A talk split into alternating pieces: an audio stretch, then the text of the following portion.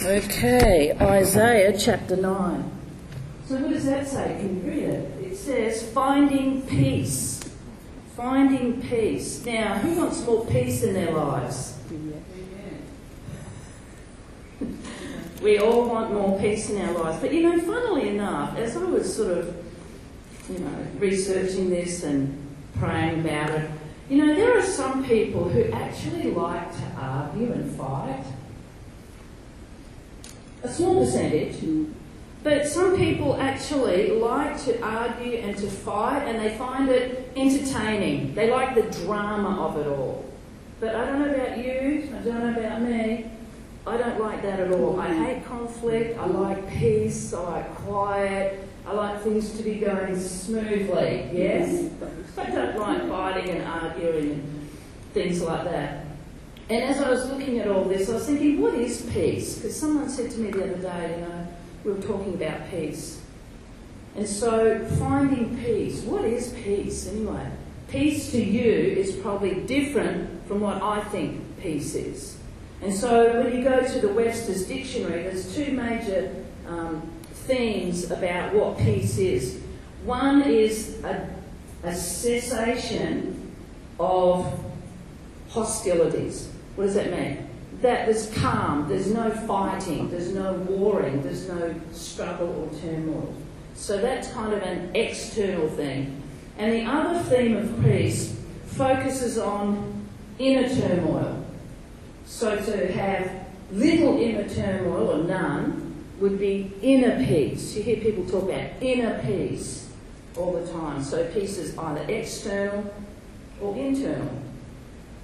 You know, I might say to you, oh, so what would it mean to you if I say, what is peace to you? And you might say, if I have good health, then I have peace.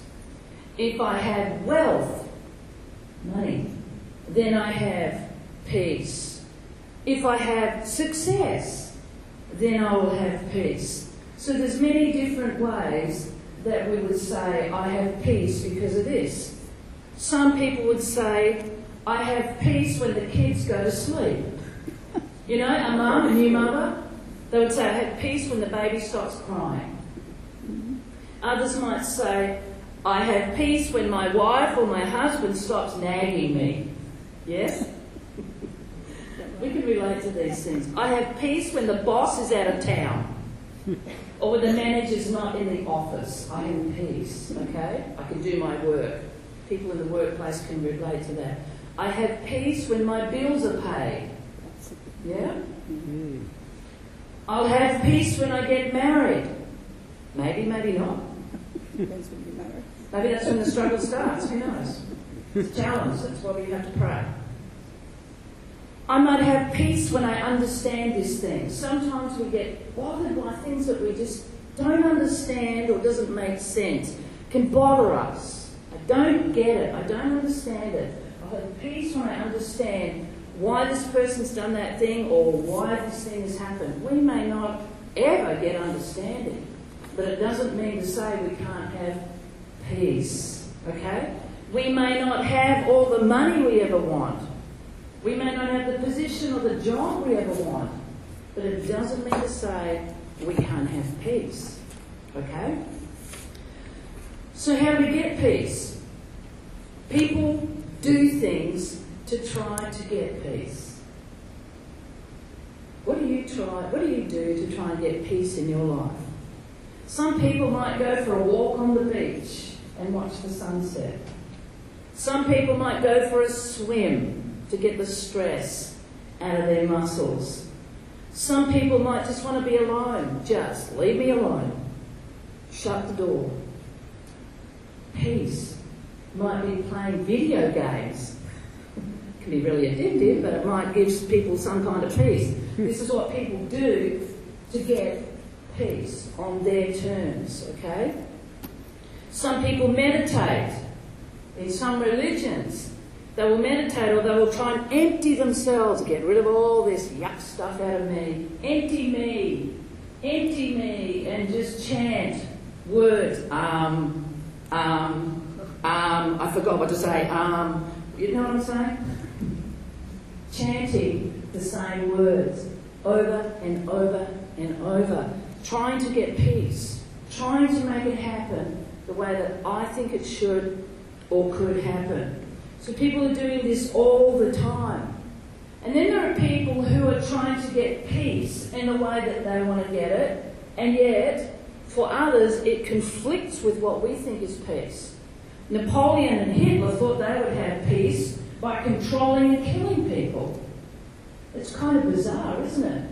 So we've all got this different understanding, this human understanding, what peace is, could be, or should be. So I want to look at peace from God's point of view, from the Word of God.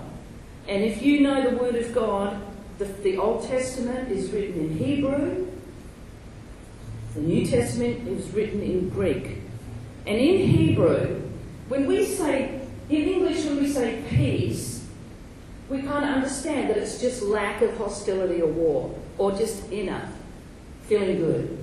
It's, it's kind of about feelings. Okay? It's conditional. But when you talk about peace from God's word and from the Hebrew language, it's a word that says it's called shalom. Shalom. And that word in Hebrew means wholeness. It means completeness, soundness, health, safety, prosperity, it covers every aspect of what peace could be.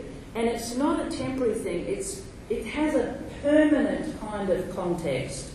It's not just something that comes and goes, it's actually permanent.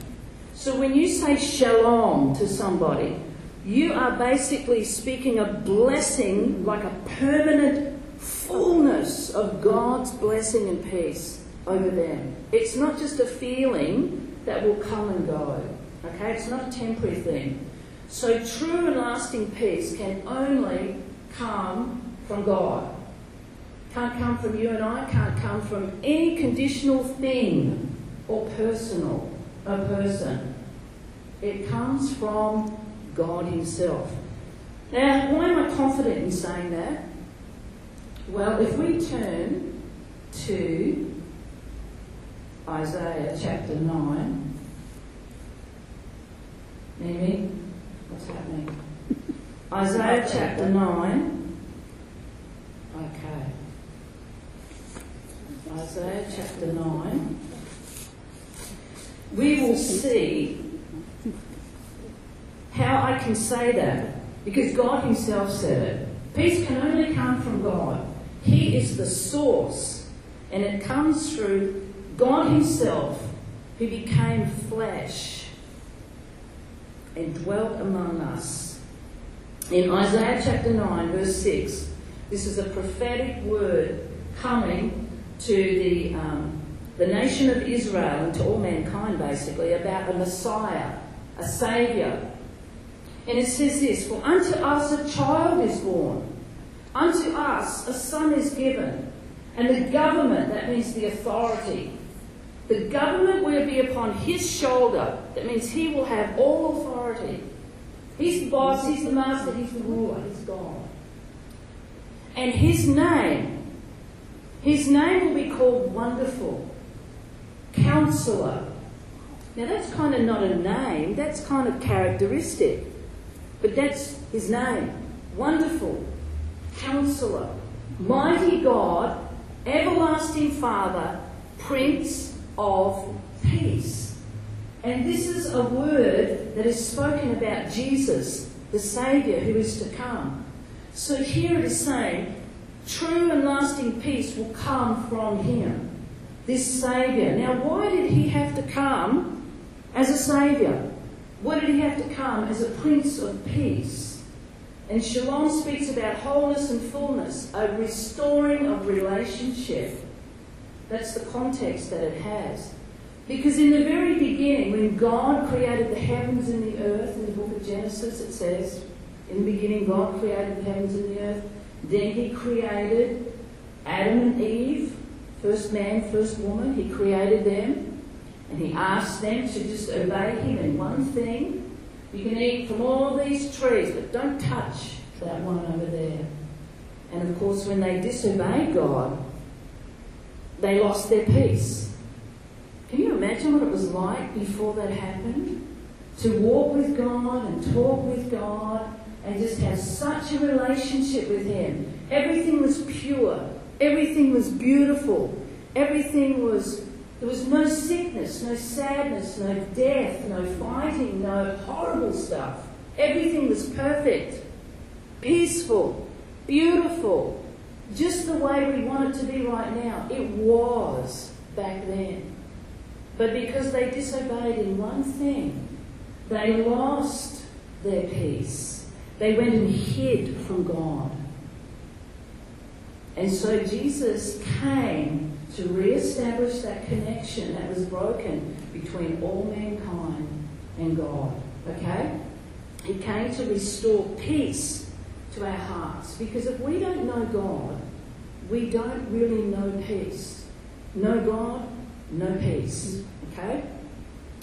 So in Isaiah here, it's saying he is the Prince of Peace. And Jesus had peace. When he came to this earth, he had peace. Therefore, he was able to speak peace. He had authority. When there was a storm, he could say to the wind and the waves, Peace, be still. And the storm would stop and the waves would calm down. How could he do that? Because he had peace. He could say it. You know, you can't give what you don't have. And he didn't just have peace, he was peace. He's the Prince of Peace. And so he was able to release peace wherever he was. Was Jesus ever stressed about anything? No, he wasn't. He always had peace because he was peace. Even when things were coming against him, he wasn't stressed out. He had peace because he knew God was in control of his life. And we can be like that. There can be things or people who are coming against us. There can be things uh, people say to us. And we, it just throws us for a loop. It challenges us. It troubles us. We think, what am I going to do? And actually, probably there's nothing you can do except to say, God, I trust you. You take control of my situation. I'm going to trust you. I'm going to trust you. Give me your peace in this situation. You know, when the disciples were uh, troubled because Jesus told them, He said, You know what? I'm going to die. They're going to kill me. I'm going to die. I will raise again on the third day. They didn't understand that because it hadn't happened before. So all they knew was he was leaving. And they were upset, they were stressed. And he said, Don't be troubled. And then he said to them, Peace I give to you. My peace I give to you. Not the way the world gives peace, but I give you my peace. Totally different kind of peace. What sort of peace does the world give? Kind of gives us a counterfeit, unhealthy kind of peace. We try and get it in different ways. Sometimes we try and get it through alcohol. I know I used to. We try and get it through joining a cult because it makes us feel better about ourselves. We feel part of something. You know, people get tricked by the so called peace things of the world. People get tricked and they get into debt because they're trying to buy peace. Mm. People get confused because they thought it was one thing and it was another. And they've been tricked and they've been duped. And they say, I'm never going to let this happen to me again. And they harden themselves, they harden their hearts, and they have even less peace than they did before. So let's go on. So, how did Jesus get peace for us? How did he get that peace? How did he bring peace to this world to restore that connection back to God? It tells us in Isaiah chapter 53. He paid for it. He was punished. You know, we were the ones who sinned, we were the ones who the penalty was against, and yet he said, No, I will take the punishment. I will take the punishment for you. It's like if you someone said to you, You've done a crime and you're going to go to jail for life. And someone says, No, it's okay, I'll go for you. How amazing is that? They paid the price for you. He paid the price for us. Isaiah 53 says, He was wounded for our transgressions, He was bruised for our iniquity, so He took the punishment. The chastisement for our peace was upon Him. What does that mean? He was beaten 39 times. 39 times. That's what it means. By His stripes. The whippings that He took brings healing to us. Apparently, he was whipped 39 times. Apparently, there's 39 categories of human sickness. So he was beaten, and by his stripes we are healed. So he paid the price so we could have peace. Peace with God. Peace with God. And what do we have to do? All we have to do is believe and receive. Believe and receive. How hard is that? For some people, it's the hardest thing of all. For some, it's the hardest thing of all because they've got to give up their own rights. They've got to give up trusting in themselves or someone else, and they've got to put their trust in God. Sometimes that can be the hardest thing of all. Okay, let's turn over to Romans chapter 5. So we believe, we receive, and now we have that peace, knowing that we don't have to earn our way to heaven. Isn't that awesome? I don't have to earn my way to heaven. I don't have to pay to get to heaven.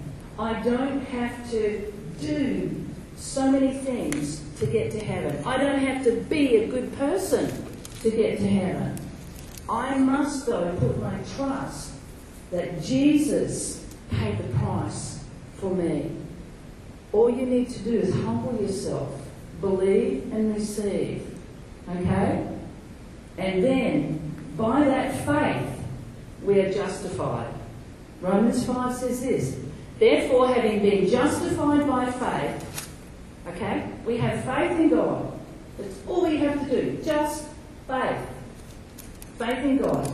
Then we have peace with God through our Lord Jesus Christ.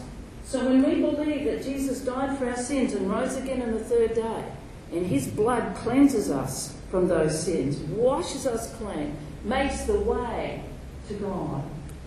When we believe that, then we have peace with God. What Adam and Eve lost in the garden, they lost their peace. We gain it back. We get peace with God purely by believing in Jesus. How hard is that? How hard is that? So we have peace with God through Jesus Christ, through whom also, so we don't just have peace, but we have access so we can go straight to Him. Jesus. He's not far away saying, You're a naughty girl, you're a naughty boy. God doesn't do that. We have access we can talk to God. He talks to us. We feel His presence. We feel His love. We feel that He really cares about us when no one else cares sometimes. God cares about us. When you think no one knows what you're going through, He knows exactly what you're going through. And He says, It's going to be all right. I'm going to help you through. You're going to make it. It's going to be all right because He lives, we can face tomorrow. And that will bring peace in our hearts. Our relationship is restored. We have access by faith into this grace in which we stand. We can stand not because we're smart, not because we're good looking, not because you know, we come from a famous family, not because we're successful in life or got lots of money. We stand because He gives us the grace to stand. And we rejoice, happy, yeah. We rejoice in hope of the glory of God. In other words, we know that Jesus is coming back for us. He's coming back for us one day. We don't know, but it's going to be soon. That's why we need to live our lives each day doing what God has called us to do. Amen? Okay, let's go. So, you know how I'm always talking about teamwork? Well, God's done his part, but we also need to do our part when it comes to peace, okay? There is something we can do. So Isaiah chapter 26 says this. You, talking about God, God will keep him, that person, you will keep him in perfect peace whose mind is stayed on you because he trusts in you. Trust in the Lord forever. For in Yah, that's the Hebrew name of God, for in Yah the Lord is everlasting strength. You know, sometimes when we feel weak, we lose our peace. We think we're not capable of doing something, we're not capable of achieving something. It's out of our reach, it's out of our control. We feel weak. That's not always a bad thing. Because the Bible says when we are weak, He is strong. He's strong on our behalf. He wants us to rely on Him. And He's going to give us perfect peace as our mind is stayed on Him. What is your mind thinking about? What do you think about? Do you think about your problems all the time? Do you think about all the bad stuff that could happen? Or are you thinking, you know what? I don't know how it's going to work, but I know God is going to work this out for me. It may not work out the way I think is best, but it will be the best thing for me. I'm trusting Him. My mind is stayed on the Lord. I'm thinking more about God and His Word and what He says rather than the negative stuff. Otherwise, I'll be gripped with fear. Okay? So we are filling ourselves up with the Word of God. What does God think? It's in His Word. It's in His Word. So we renew our minds by the washing. You know, the Word of God washes all the rubbish and garbage out. You wash your car, you wash your clothes.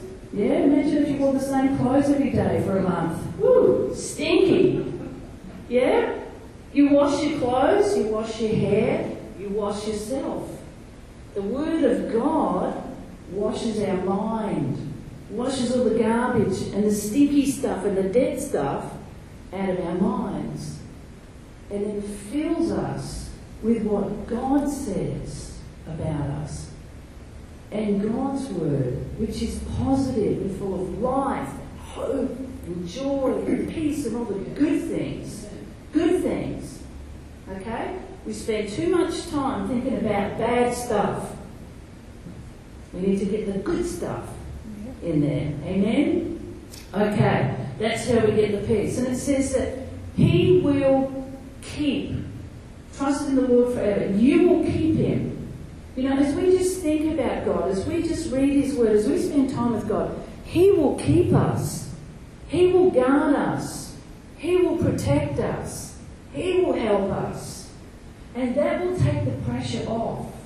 Because we think we've got to do everything ourselves. I've got to make it happen. I've got to do it. If I don't do it, who will? You know, and you just, ah, you get so stressed.